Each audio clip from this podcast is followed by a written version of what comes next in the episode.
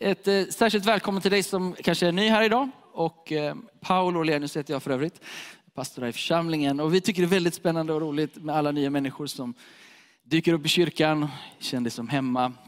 Vi är ganska uttrycksfulla på den här platsen. Du får vara som du är och bara ta oss som vi är. Eh, det vi vill och det vi längtar efter det är att få presentera Jesus för dig. Um, och, och, det är han som har förvandlat våra liv. Uh, det är han som har gjort så djupt, djupa avtryck i våra liv. Um, så det handlar om, om vem han är och vad han har gjort. Um, och, um, vi har en serie här nu uh, under ett antal veckor där vi talar om att vara lik Jesus.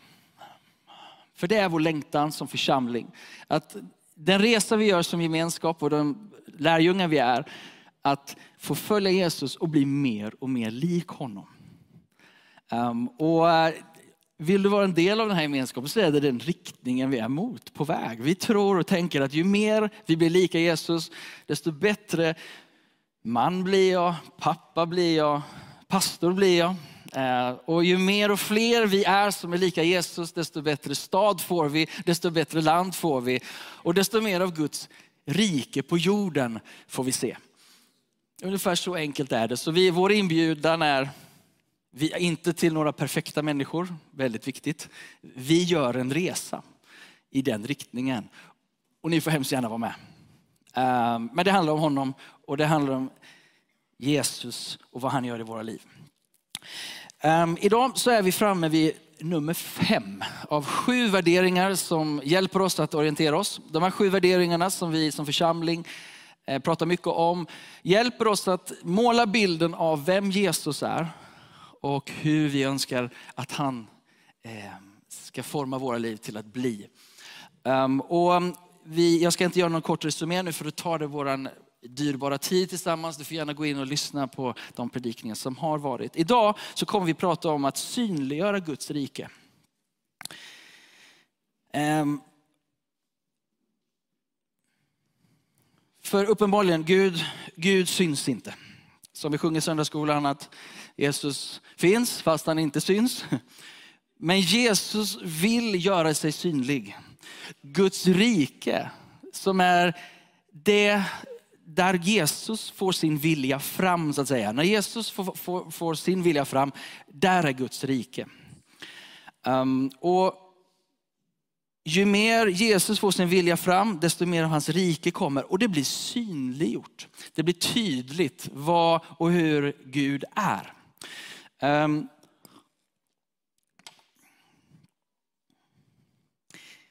kan, ni, kan vi be en kort bön för mig bara? Som ska prata nu. Jag känner mina energinivåer är inte riktigt där de ska vara. Så tack Gud för din kraft, att i vår svaghet så fullbordas din kraft och styrka. Tack att vi får göra den här resan tillsammans i din efterföljelse. Så vi välkomnar dig helige Ande den här stunden. I Jesu namn. Styrka och kraft till mig. Amen. Och nåd till er som ska lyssna. Um, för mig så har det här betytt väldigt mycket att Guds rike är inte bara ord utan kraft. Som ung människa när jag var 14-15 år var det första gången jag fick uppleva Guds kraft väldigt påtagligt i mitt liv. Ehm, jag hade inte någon liksom djup förståelse vem Jesus riktigt på riktigt var, även om jag hade vuxit upp i kyrkan. Men det var ett tillfälle där någon bjöd in i en gudstjänst som det här för ungdomar. Och så sa man, om du vill, behöver bli helad från någonting så kan vi be för dig. Jag gick fram för jag hade eh, laktosintolerans, jag kunde dricka mjölk. Så jag pallade mig fram där som 14-åring. Någon bad för mig. Och så tänkte jag, jaha, nu ska vi se om det här funkar. Så gick jag till eh, kvällsmackan och tog och drack två stora glas med O'boy. För det hade den 14-årige Paul saknat så jättemycket. Så jag tänkte, jag gör det här, bär eller brista. Och jag visste att om inte Jesus har gjort ett mirakel nu, då är det kaos. Framförallt för mina vänner i samma tält. Men, men framförallt så var det den magsmärtan som jag visste alltid kom om jag misslyckades med att hålla min diet. Jag drack de här två glas mjölk eller O'boyen och ingenting hände jag kunde dricka mjölk igen. Jesus hade helat mig från laktosintolerans. Vet du att han kan göra det idag också? När jag var 17 år så möter jag Jesus på riktigt och på djupet. Hans kärlek förvandlar mitt liv. Det handlar inte längre om att gå till kyrkan utan det handlar om att leva med Jesus. 17 år gammal. När jag är 18 år gammal så är jag på väg i bil upp till Stockholm. Ska på en konferens. Någon ska prata om Jesus. Jag tyckte det lät intressant. Han heter Mark Dupont. Någon som har hört Mark Dupont? Det här var länge sedan nu. Men 90-tal, så håll i er. Då var jag på väg upp hit och när jag sitter i bilen, jag är 18 år, precis fått mitt körkort, så kommer de här migränattackerna.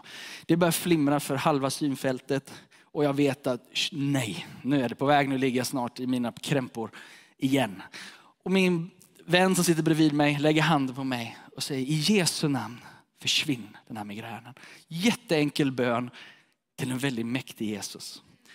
Som där och då så bara bryts den här migränattacken och jag brukade få sådana, och vi vet, vi som har haft migrän eller har migrän, hur det där liksom utvecklar sig. Det där bara bryts i en sekund. Och jag märker att jag får tillbaka min syn och sen dess har jag inte haft migrän. Sen 18 år, sen dess har jag inte haft migrän. För Jesus, han gillade att dyka upp i våra liv. Han gillade att visa på att, att han är på riktigt. Han vill visa att han älskar dig och han vill visa att han är kraftfull nog att bryta in i omöjliga situationer. Um, sen lite senare när jag börjar lära känna Jesus och läser min bibel så står det, går du ut och lägg händerna på de sjuka. Du också Paul. Och jag tänkte, ja, jag kan väl inte det. Och det är helt riktigt att det kan inte jag. Men så började jag lära känna Jesus och började förstå att han ger oss sin heliga ande. Han ger oss kraft, den personliga heliga ande att gå med oss i vår vardag för att göra det Jesus gjorde. Och jag började fatta att evangelierna, de fyra berättelserna om Jesus, inte handlar om bara om att upphöja Jesus. Det är, handlar om det. Men det handlar också om att följa Jesus och gör det han gjorde synliggör Guds rike så att det blir påtagligt för världen runt omkring oss.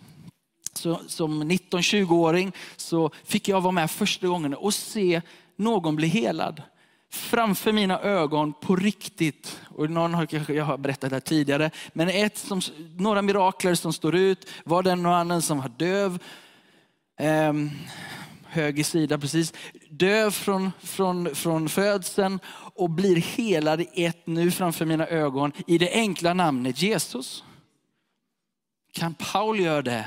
Inte överhuvudtaget. Men Jesus gjorde det när han gick på jorden. Och Jesus lever. Som vi sjöng i sångerna här. Allting förändras i den stund när det här andetaget hörs i den mörka graven där Jesus hade lagts. Han andas igen. Han får livet tillbaka och därmed bekräftas att det som gjordes på korset var på riktigt. Nämligen att din och min synd blev omhändertagen, sonad och vår sjukdom eller våra kroppar. Faktum är hela tillvaron, hela skapelsen innefattas både i hans korsdöd och i hans uppståndelse. I det andetaget så utgår liv till en hel skapelse. Det sker progressivt och det är det vi ser. När en människa får möta Jesus, en kropp blir helad. Och det vi letar och välkomnar idag det är att få se mer av det. Mer av Jesu under mitt ibland oss. Är det någon mer som längtar efter det? Vi vill vara en församling där vi ger utrymme för det. En plats där Jesus kan dyka upp och göra mirakler mitt ibland oss. Okej, okay, så vi ska eh, förhoppningsvis hinna med att be för varandra idag också. Eh, men vi går till Jesu ord ifrån Johannes 14 till en början med. Johannes evangelium kapitel 14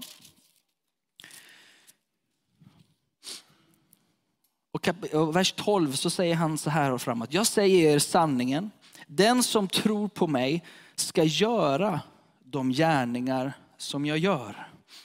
Och större än så ska han göra. För jag går till Fadern och vad ni än ber om i mitt namn ska jag göra. För att Fadern ska bli förhärligad i Sonen.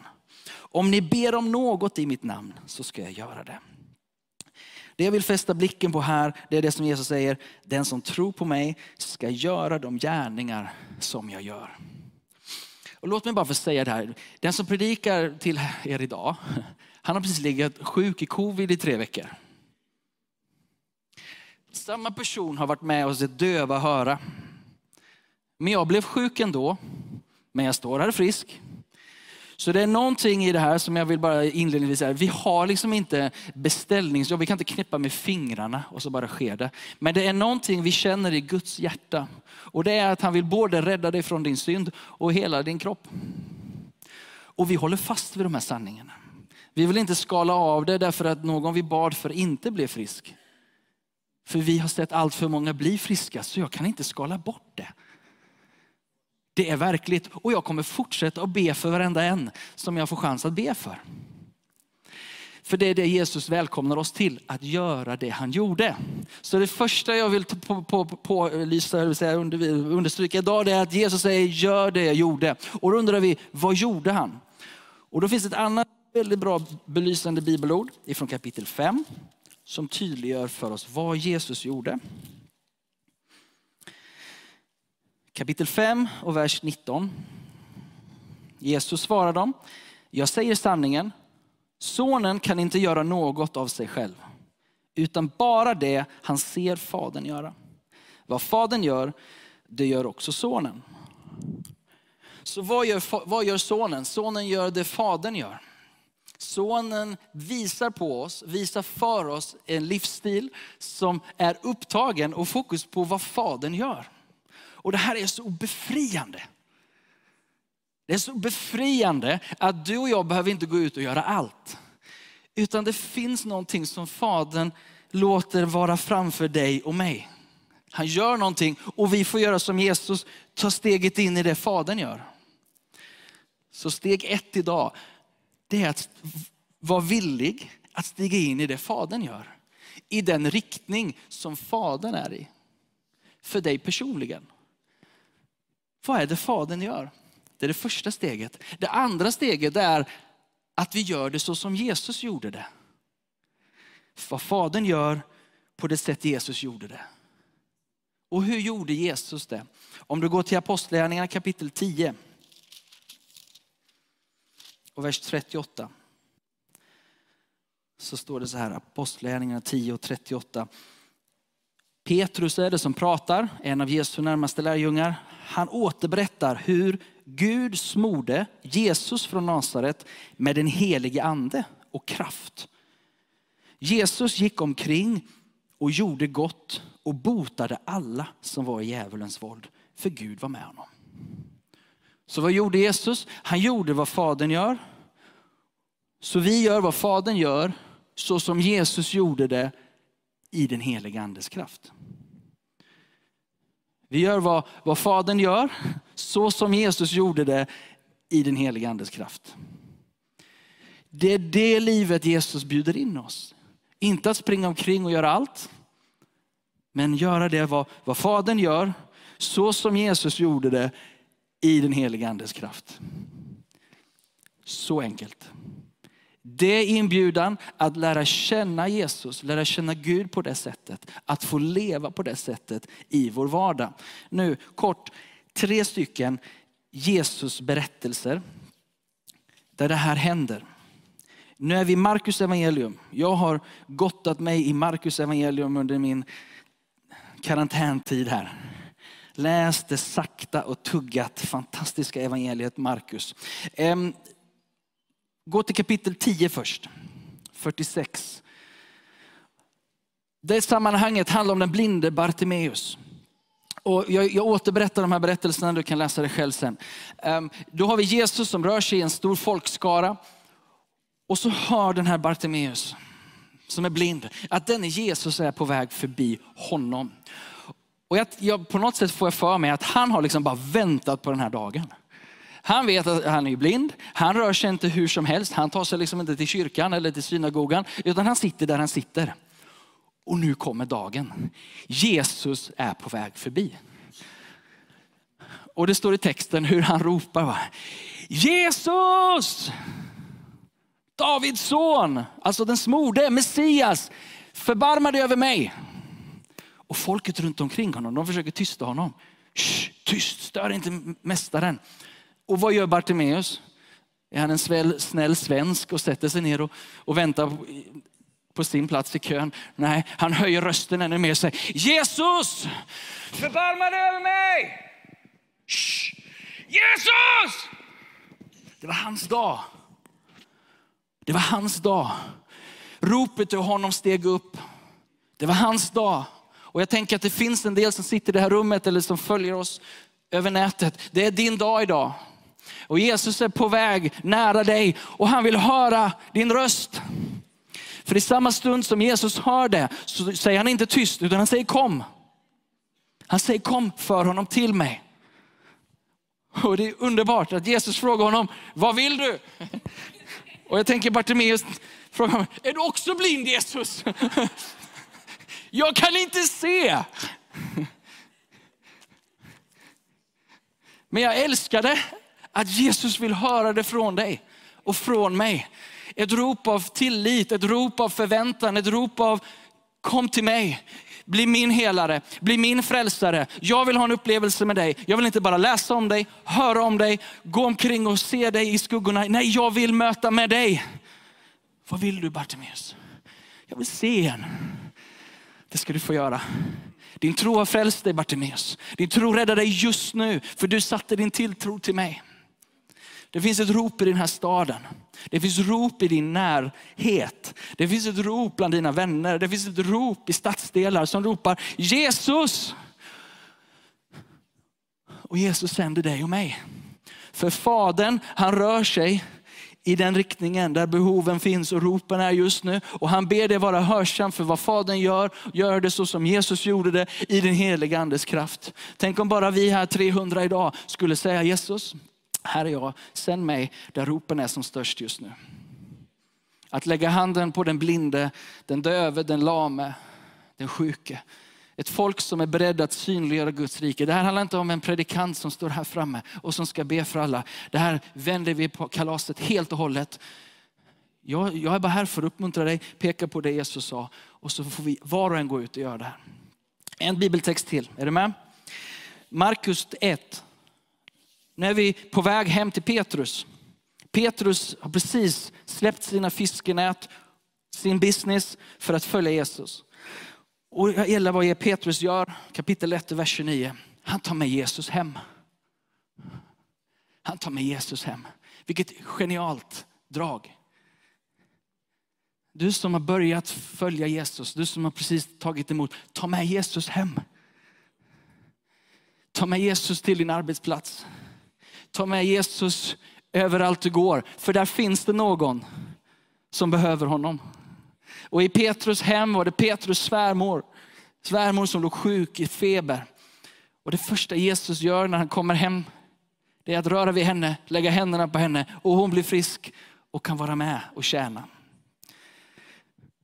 Låt oss ta med Jesus hem. Överallt. För Fadern rör sig där ropen är. Och Jesus gör det i kraft av den helige Ande för att visa oss hur vi kan göra det. Han gör det tillgängligt. Han gör det möjligt för var och en av oss som följer honom i den helige Andes kraft. 3.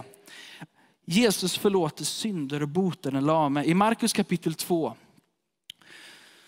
så har vi en fantastisk gestaltning när, när efterfrågan efter Jesus är liksom, det är tiotusentals, står det i Lukas, som samlas i det här huset han nu är i. Och då har vi berättelsen när fyra vänner bär den lame kompisen till Jesus, skickar ner honom genom taket, pilla inte på vårt tak nu då, okay?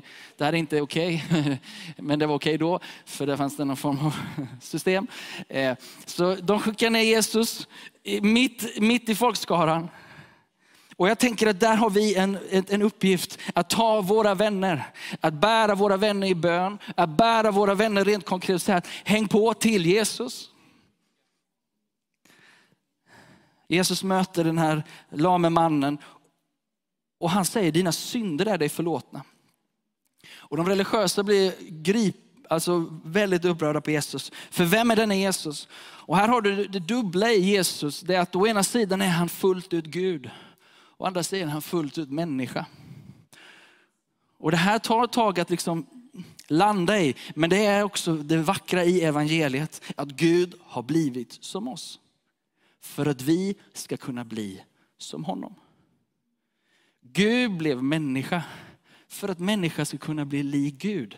Inte med stort G och inte att vara liksom gudomlig i sig själv. Det är inte målet, enda målet. Utan målet är att vi ska få bli hans avbilder som det var tänkt från början. Jesus förlåter synder och de religiösa blir upprörda. Och då säger Jesus, vilket är enklast? Att säga dina synder är dig förlåtna eller att ta din bädd och gå. Och det fina i det här är att Jesus säger till mannen, ta din bädd och gå. För att demonstrera och manifestera att han också är den som kan förlåta synder. Att han är den som kan hela vår andliga förlamning som synden orsakar i våra liv. Slaveriet under synden. Jesus är den som kan bryta det slaveriet. Och han bevisar det genom att hela den här mannen i den här berättelsen. Ta din bädd och gå. Mannen får kraft och går därifrån. Och det är uppenbart att Jesus både förlåter synder och helar kroppar. Och vi får inte, vi kan inte som kristna på 2000-talet dela upp evangeliet och säga, jo men nu förlåter Jesus synder, men han helar inte lika mycket. Ja, men Jesus är hel. Hans berättelse är hel. Gudsriket är helt. Och vi kan inte skriva om vår teologi bara för att inte alla blir botade varje gång vi ber. Jesus säger, gå ut, lägg händerna på de sjuka och de ska bli friska. Det lyder vi, det följer vi. Och när vi gör det och ju mer du gör det, desto fler kommer du få se helade. Det är vår hållning här. Vi vill be för mycket och många sjuka. Jag hörde, eh, det var en, en som hörde av sig för några veckor sedan. Som, jag tänker på det här ropet. Um, han heter Jean-Christophe och var präst i reformerta franska kyrkan här borta på Östermalm. Och han fick cancer och, eh, i lungorna.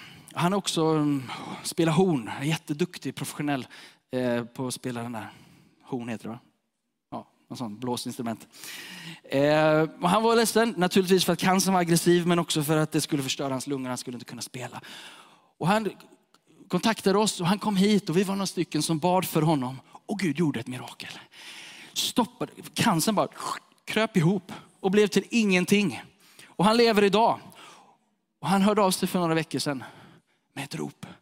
Min son har fått cancer. Ropet stiger upp. Och, och, och, nu är det inte som att vi är Jesus, men vi fick vara med och förmedla det Jesus gör. Och tyvärr kan det vara en bristvara ibland att kyrkor inte gör det.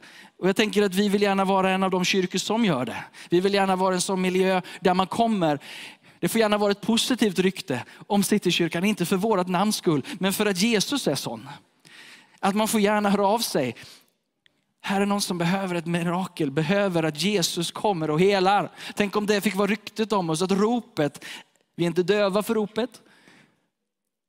Och vi är heller inte okända för att, eller snarare kända för att det faktiskt sker saker. Så i mitt liv nu, för min bekännelse i det här, det är att när han, han har flyttat tillbaka till Paris, han som blev helad. Och då ligger jag sjuk när liksom det här börjar hända. Och vara tillgänglig när man är sjuk. Jag blir lite schizo i huvudet och man liksom, jag har inte kraften, har jag det? Och, och så, så börjar man titta på sig själv.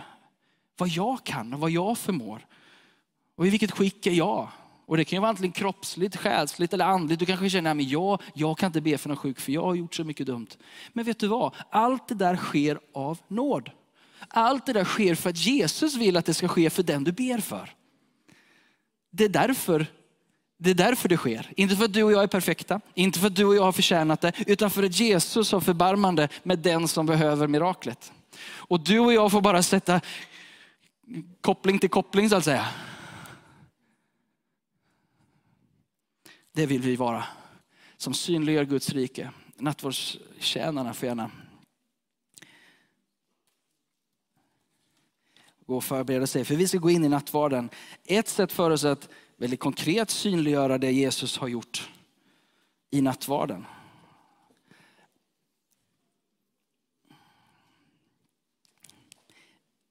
Men det är inte riktigt det jag pratar om idag. Det symboliserar, det gestaltar, det poängterar centrum av evangeliet. Som möjliggör förlåtelsen och helandet om du vill, upprättelsen av allt. Men i nattvarden och i den här stunden så bjuder vi in Jesus. Och där får du göra det precis där du behöver honom som mest. att ditt rop den här stunden får gå till Jesus. Och om du behöver ta emot Jesus som din frälsare så är det ett ypperligt tillfälle att säga jag vill ta emot det mannen fick ta emot, syndernas förlåtelse och bryta den andliga förlamningen.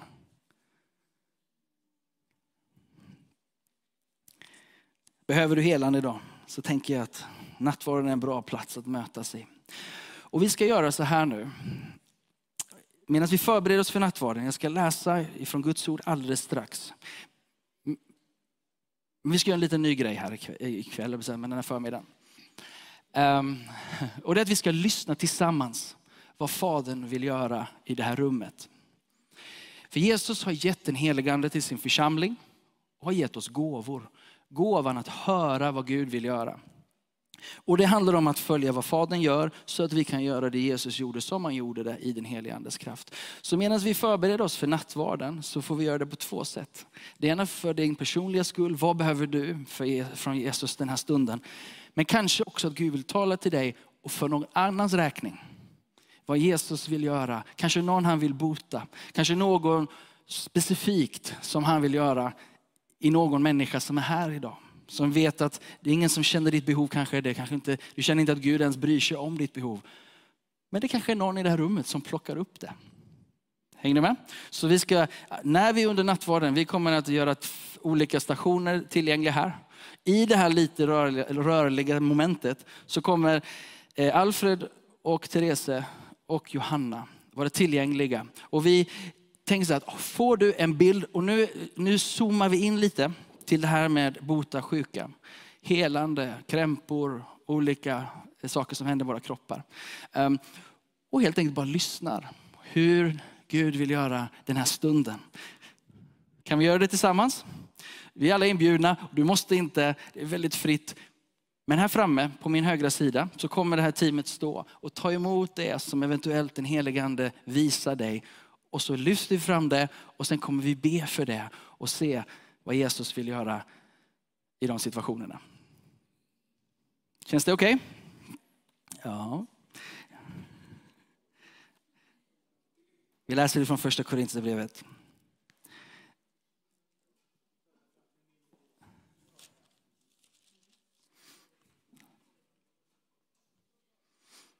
Så här står det i första Korinthierbrevet kapitel 11 och vers 23 framåt.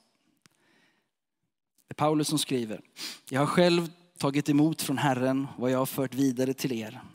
Att den natt då Herren Jesus blev förrådd tog han ett bröd, tackade Gud, bröt det och sa, detta är min kropp som blir utgiven för er. Gör detta för att minnas mig. På samma sätt tog han bägaren efter måltiden och sa, denna bägare är det nya förbundet i mitt blod. Så ofta ni dricker av den, gör det för att minnas mig. Och lyssna nu, så ofta ni äter detta bröd och dricker denna bägare förkunnar ni Herrens död till dess han kommer. Hans död och hans uppståndelse. Hans seger över synden, över mörkret och möjliggörandet för oss alla att lära känna Gud som vår far, bli hans barn.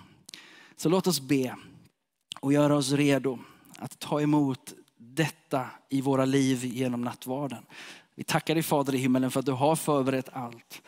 Att allt är klart genom din son, genom Jesus Kristus. Och det faktum att du dog där för var och en i det här rummet, för var och en som följer oss över Youtube, för varje människa på den här jorden. Och att det andetaget som hördes in i graven bekräftar att det är sant, att du lever och att du gör oss levande. Och vi ber nu att du skulle komma Jesus själv och hörsamma de rop som stiger upp till dig den här förmiddagen. I Jesu namn ber vi. Amen.